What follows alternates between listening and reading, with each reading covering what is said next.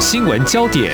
焦点时事探索，两岸互动交流，请听中央广播电台新闻部制作的《两岸 ING》。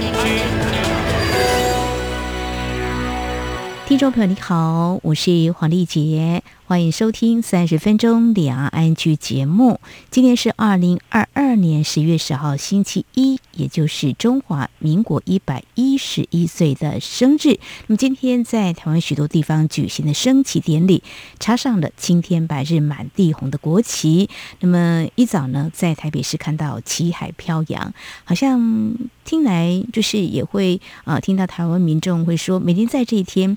大概就是这样庆祝哦。那么一些庆祝的典礼，总是会有一些人说说话。但是我想，相信每年所带给我们的一些意义呢，还是有所不同的。怎么说呢？像全球在疫情之下呢，我们看到还有些战乱，甚至有些国家有些抗争的行动，还有有一些还没有消除的贫穷跟饥荒。所以显示着国富民安真的是对领导人来说深具挑战哦。尤其我们台湾还面临。台海局势的动荡，怎么样稳步向前呢？政府是为民所托哦，到底有哪些推动努努力方向？那么蔡英文总统今天在总统府前广场庆祝双十国庆大会就发表了演讲，主题是给世界一个更好的台湾，坚韧之岛，韧性国家。他也提出四大面向，包括要站稳四个坚持的立场，要透过四大韧性打造更强韧性的。韧性国家也提到，期待跟中国大陆能够共同找出新共识来进行对话，健康有序的交流。那么，针对总统谈话内容，关于两岸还有国际情势焦点，我们在今天特别访问淡江大学国际事务与战略研究所所长翁明贤来观察探讨。非常欢迎翁教授，你好。呃，你好，各位听众，大家好。嗯，蔡总统国庆谈话，他阐述要强化像经济产业啦、社会安全网啦、民主自由体制，还有国防战力四大韧性哦。疫情考验着经济，那么总统在国庆谈话一开始就触及这个面向，当然也提到社会福利安全，之后就重点提到台湾的国际角色，还有两岸关系的互动交流，显示是内外并重，是不是也是凸显稳定经济、强化民主自由、提升国防战力至关重要？不过，教授首先是不是想请您谈总统传达国人跟国际社会有哪些重点呢？我觉得蔡总统在早上国庆致辞当中，呃，他是要强调台湾跟世界的关系，哈，世界需要台湾，台湾也需要世界。那么，台湾是一个国际社会负责任的一个分子，哦，因为台湾不仅在抗疫期间，哈，善尽自己的本身的责任，台湾还可以强化本身的经济成长率，哈，到达。去年二零二一年的六点五七哈，在这种过程当中，台湾不仅可以透过自己本身经济的持续发展，台湾还可以在亚太区域和平当中，那么扮演一个更稳定的角色哈。除了这个之外，那么也强调说，台湾面对未来呃后疫情时代。那么还有呃，这个俄乌战争的一个发动，嗯，区域冲突还是不断啊，气候变迁啊，碳排放量的这些问题啊，全球面临的问题、这些问题还是持续存在的过程当中。是。那么台湾必须要更加强自己本身的力量之外，那么未来可以更加进一步的贡献台湾在世界的力量。哈，那么当然，那么祝词当中也特别强调，本身啊，台湾。要具有一个韧性啊，是，不管是这个经济的韧性啊，社会安全的韧性，或是民主的韧性啊，或是国防的韧性，那么才能够让台湾持续的发展。这一次最重要的是，他用韧性哈这两个字来代表台湾未来总体的这个发展。哦，因为这个韧性，呃，英文叫 resilience 哈，嗯，那韧性也是，呃，近期因为全球个别国家发生很多的灾变哈，嗯，那么不管是人为的或者是天然的灾变，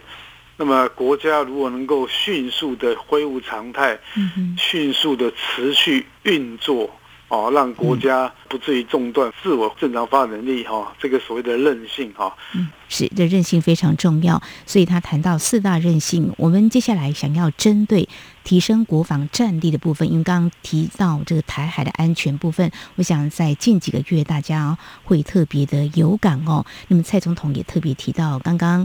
所长您所提到的俄乌战争哦。呃，目前持续进行当中，还有他也特别提到，中国大陆在南海、东海跟台湾海峡的军事行动，冲击印太地区的和平稳定，因此呢，绝不能够忽视军事的扩张，正挑战自由民主世界的秩序哦。那么这些变局都跟台湾息息相关。那么提到中国大陆在这些地区的军事扩张。尤其呢，在今年八月的围台军演，台海情势是显得更紧张哦。那么到目前为止，共机还是持续扰台哦。教授，你怎么样来观察共军演习跟扰台，已经形成所谓的常态化吗？未来可能还会加强军事施压的强度，或者说可能要是一些情况，可能会在强度增强，或者是说可能也没那么紧。你怎么样来观察共军的行动？呃，我觉得共军的行动。基本上要从两个角度去思考啊。第一个角度是从二零一二年习近平担任中共的总书记，经过两任的任期，对于习近平来讲，所谓的完成中华民族伟大复兴梦啊底下的强军梦、中国梦，是他的一个战略总体目标。嗯，那么这个战略总体目标就需要在强军护国方面有所成就。所以，习近平在二零一五年到二零一九年展开，呃，他的这个军队改革哈，那么把以往的七大军区改为五大战区，那么又建构火箭军啊、战略支援部队以及后勤保障部队啊等等相关的新的军队军种。嗯，那么除了这个之外，那么他也入力于所谓的自制的航空母舰啊的组建啊，从辽宁舰。到山东舰到福建号，那未来还会陆续的发展。那么在这个整个他整军军武过程当中，他也了解到说，这个解放军基本上的对外实战能力不够，所以他强调在这样的一个军队改革底下，他必须要实战化。嗯，也就是说，透过各种不同的对外演训啊，联合国的维和部队，或是参与各地区啊，跟在日本，譬如说东海钓鱼台猎鱼的。争议问题哈，或是在南海的七个人工岛礁的逐建，嗯，那么这些事件来加强它的整个军队实战化的演练，嗯，所以某种程度会一直不断的进行这样的一种操演哈，那么或者是说，呃，跟这个俄罗斯进行东方二零二二年军事演习，嗯，或者说以中国大陆为主的这个上海合作组织的年度和平使命的演习。那这些都是让他有能够呃这个建军备战实战化演练的一个思考点。第二点，哦，对他来讲，那么他要突破第一岛链，嗯，那么进入第二岛链，或是走向从太平洋到印度洋的两岸战略，那他就必须要做更进一步的变军备战的呃操演。所以台湾海峡或者是说呃所谓不放弃无敌犯台这样一个借口来进行对台湾台海第一岛链。从东海、台海到南海的山海的一个演练过程当中，嗯、那么他也得到更多的经验跟体会。嗯，所以解放军的这个实战化演练，哈，机舰绕台骚扰，绝对不是最近这几年来啊，而是从二零一三年以来，从东海、台海到南海的一个作为。那么近几年来，尤其是呃二零一六年啊，蔡总统上台以来，哈，那么因为我们不接受。呃，所谓的九二共识哈，所所谓的一中原则，所以它更加紧超越台海中线哈，那么从台湾的西南海域哈，甚至于扩展到台湾东部海域之间的一个基建骚扰，那这些议题，那么在今年的八月四号到八月八号，呃，因为美国众议院议长佩洛西的访台之后啊，那么中国大陆就更加堂而皇之的。进行锁台的演练，那么也更宣称台湾海峡是所谓的内海，嗯，那么所谓的呃中线已经不复存在了，嗯嗯，哦，所以从这样的一个上述两个主要的一个战略目标推动的角度来看的话，那么今后解放军的基建，那么绕台、老台，锁台这样的一个作为，呃，毕竟是常态性的。那么这样子的话，才可以达到他未来哈以武逼台哈，或是以武逼降哈，那么或是用武力哈来遏制所谓的外力介入台海事务的一个最重要的一种保证哈。是。所以未来呃，这个在中共二十大之后，那么它不会停止这样的一种基建烧台。这种常态化的演练啊，争取或是风控，哦，某种程度会越加紧它的深度跟广度哈，所以这个是对台湾来讲是一个很大的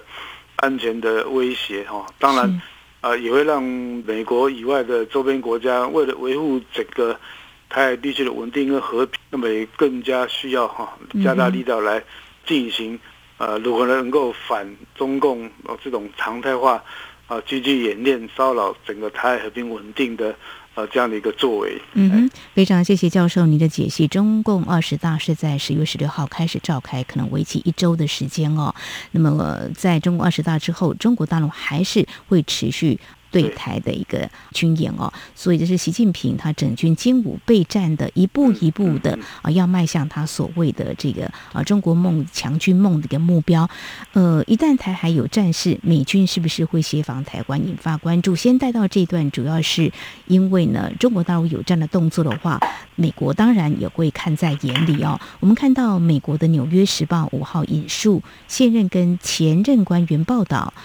共军近期对台演习，可以知道中国可能以封岛，我们刚刚是说围台的军演，可能会封岛作为攻台的前奏了啊！台湾要。自力撑到美国或他国介入，那么美方研究共军演习之后，正加强努力在台湾打造庞大的武器库存哦。当然，这是媒体的报道哦，还有待进一步的确认，美国方面是不是有这样的一个想法？如果是一个假设的话，那。美方的思维会是什么呢？就是说，那当然对台湾的国防战力一定会有相当的注意吧。教授，你怎么样来看这个报道所提到的一个可能性呢？嗯，呃，我觉得美国很多的报道哦，嗯、不管是智库啦，或是退休的学者专家，那针对台海议题都有很多的呃这种观点哈。嗯、那基本上是供各界去讨论参考的。那么它并不一定会形成美国的政策哈，也就是美国的。呃，国安会、白宫或国防部的一个政策作为哈，只是一个参考。那当然，呃，透过这样的一个讨论，显示出来说，各界都很关心台海的安全哈，跟台湾自我防卫的力量。在这一次，总统蔡英文在国庆文告提到我们的国防自主的成就，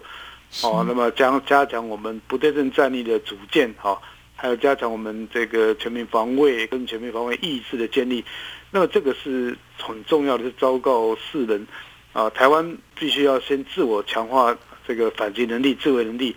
那这样才有办法能够呃这个让国际社会哈，那么有机会，那么来进一步的协助台湾啊维持这个台海和平的稳定。所以从这点思考，我们要了解就是自立才能自强哈，那么自助才能够他助这样的一个道理。那么回到刚刚提到的一些呃美国的相关单位说台湾成为。呃，所谓的武器库、火药库的问题哈，嗯，那么我们也必须要了解到说，美国是从呃历年来台海的冲突危机啊的角度，跟呃美国参与不管是波安、伊拉克战争哈，或是越南战争哈，或者说近期在整个协助乌克兰对抗俄罗斯入侵的这个经验当中，那得到一些体验哈，因为从乌克兰战争的角度来看的话，美国跟北约盟国要提供武器。弹药相关资源给乌克兰是相对容易的哦，因为乌克兰这个属于陆路哈，周边有相当跟呃北约国家接壤，它可以通过很多方式进行这样的武器攻击。中华民国台湾是一个海岛地形，那么如果海空被封锁的话，相关驰援的武器弹药是否能够顺利介入，会不会受到中国反介入区域拒止的影响啊？那么没办法完成这样的工作，那么这是一个必须要考量的议题哈。所以，美国国防部透过呃，他主要的协助的智库兰德公司哈，他们做了很多呃这方面的兵棋推演。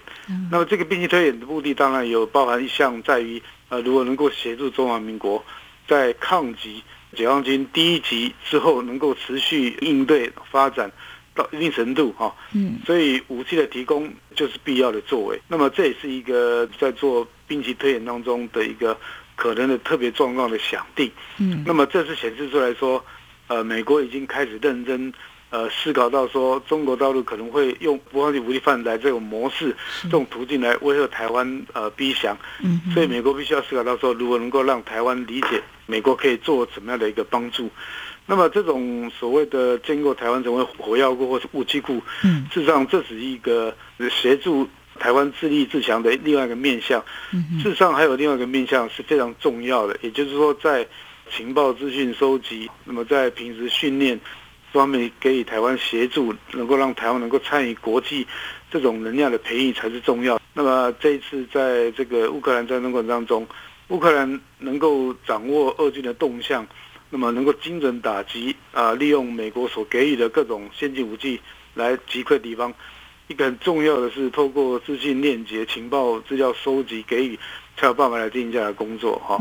所以我觉得，呃，从这个武器库的建构当中，实际上是可以看到很多美国跟台湾两国之间在应对中共武力犯台哈，那么这种常态化演练。的发展过程当中，有很多可以进一步哈这个合作发展的空间。嗯嗯，是。那么有待进一步讨论，还没有形成政策，这是《纽约时报》所传出来的一些未来可以讨论的一个面向哦。那么在今天我们来关心蔡英文总统在双十国庆谈话当中，那么所提到的。四大韧性其中一个国防战力要来加强的这个部分呢，我们特别也来关注相关的焦点。那么事实上呢，蔡总统在今天的国庆的演说当中，他也特别提到，台湾也会加速量产各式精准飞弹跟海军海巡高效能的舰艇，也会积极筹获各类小型高机动性的精准打击武器，来建构完整不对称的。战力，那么确保台湾足以应对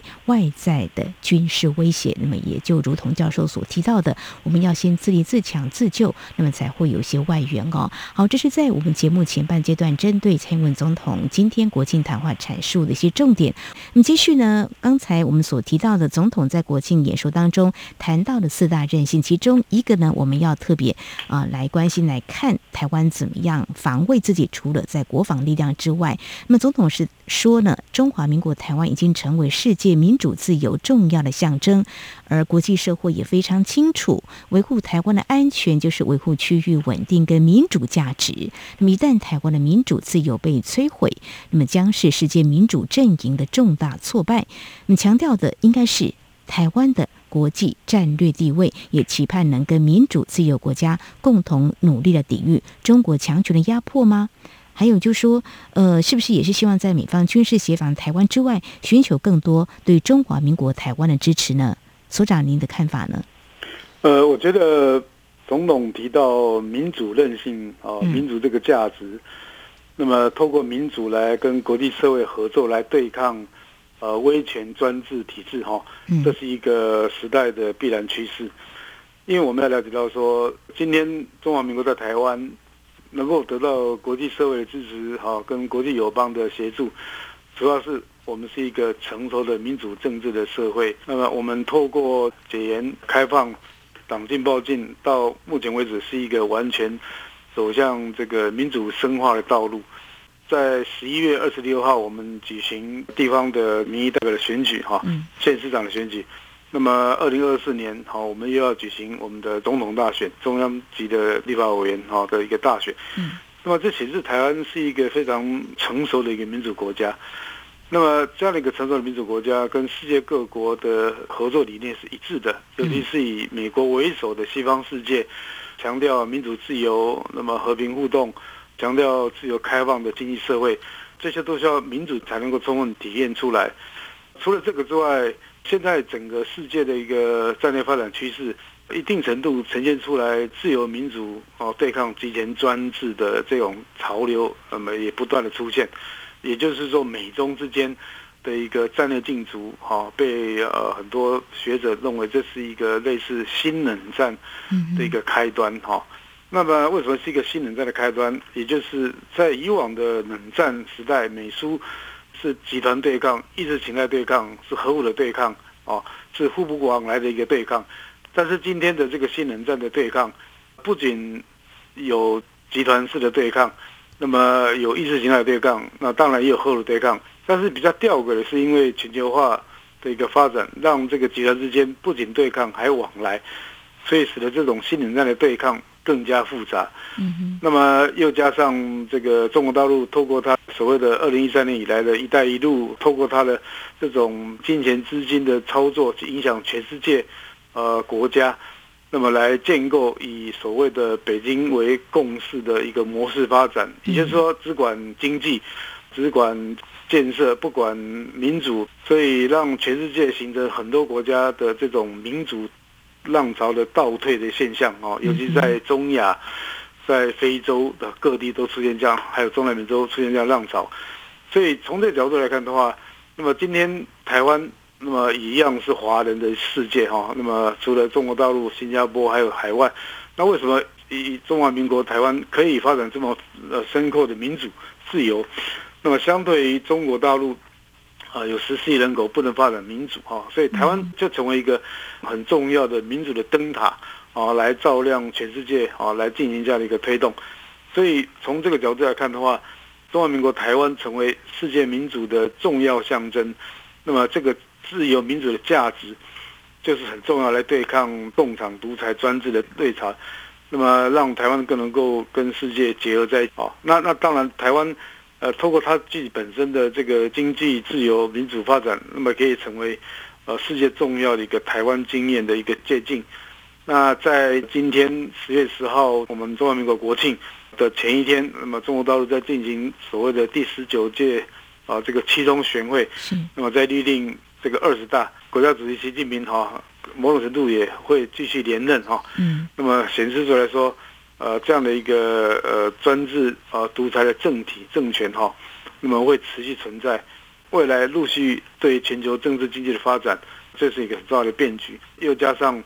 中国大陆对于整个俄乌战争、俄罗斯跟乌克兰的立场的一个晦暗不明，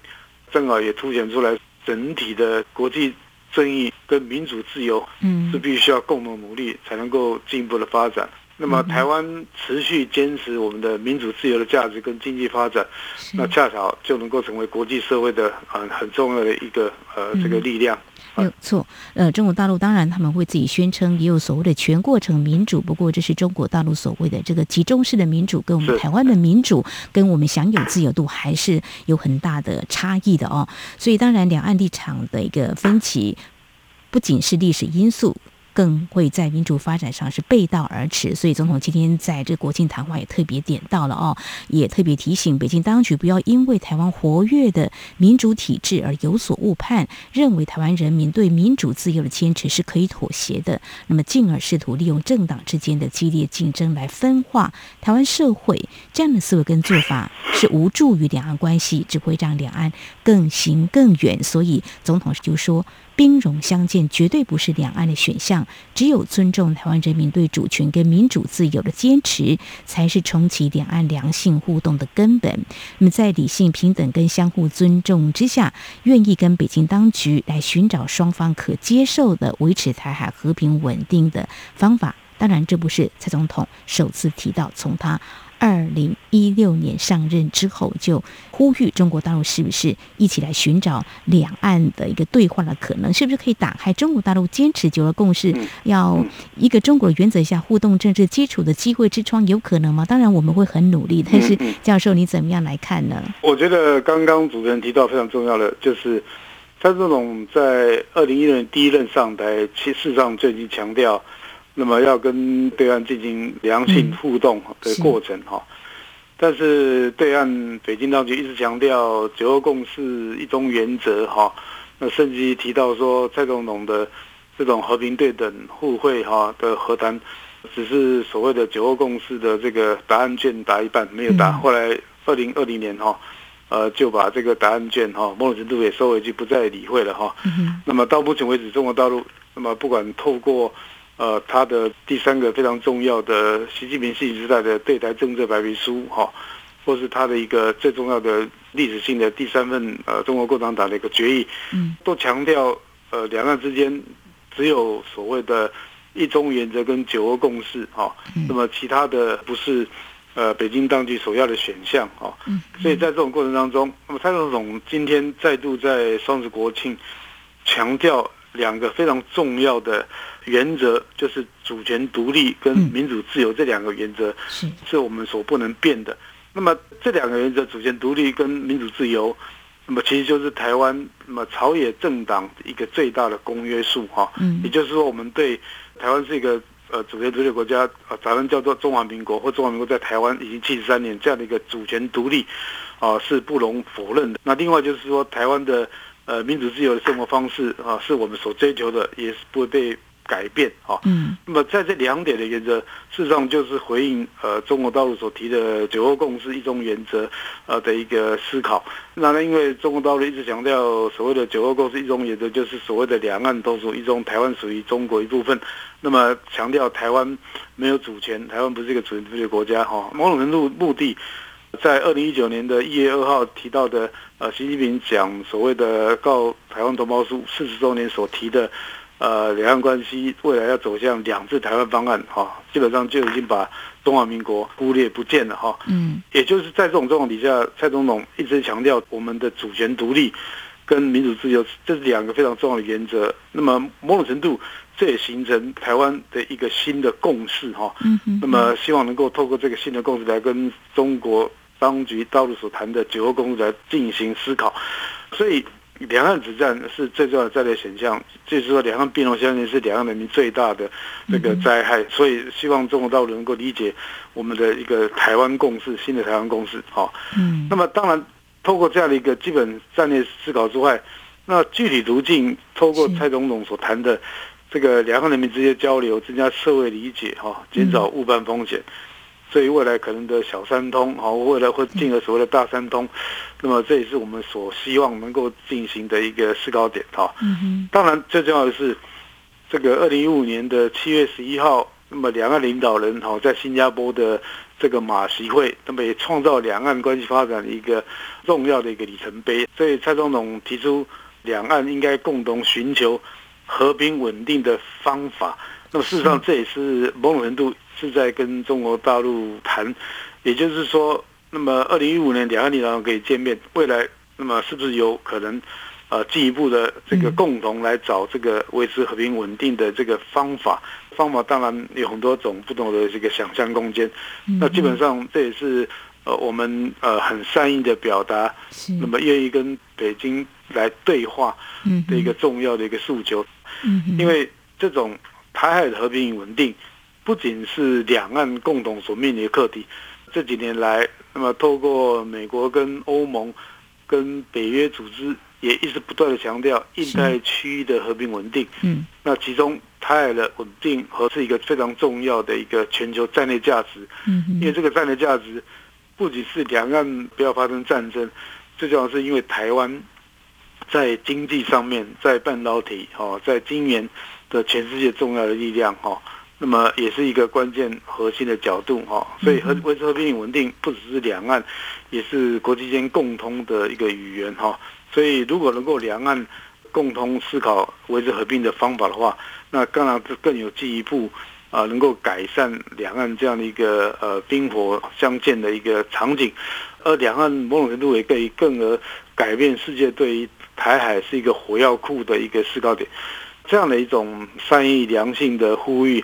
当然也要进一步的得到北京当局的回应哈。嗯，那这个可能要等二十大之后，他的政府工作报告当中有关于对台关系、两岸关系的后续发展来看，是那么才能够进一步去思考未来的进一步走向。好，我们期待会有一个对话的机会之窗。总统今天在国庆谈话也特别期待。在两岸的这个边境解封之后啊，先看能不能够恢复两岸人民之间健康有序的交流，来舒缓台海紧张情势。毕竟我们台湾是备战不求战，两岸不要兵戎相见哦。好，我们在今天针对蔡英文总统在中华民国双十国庆谈话当中，我们来解析显示呢，我们中华民国台湾呢不畏困境跟挑战，也把握并开创各种可能的机遇，特别对两岸关系的互动。交流，总统是一再的示出善意，我们希望中国大陆有进一步善意的回应。好，非常感谢淡江大学国际事务与战略研究所所长汪明贤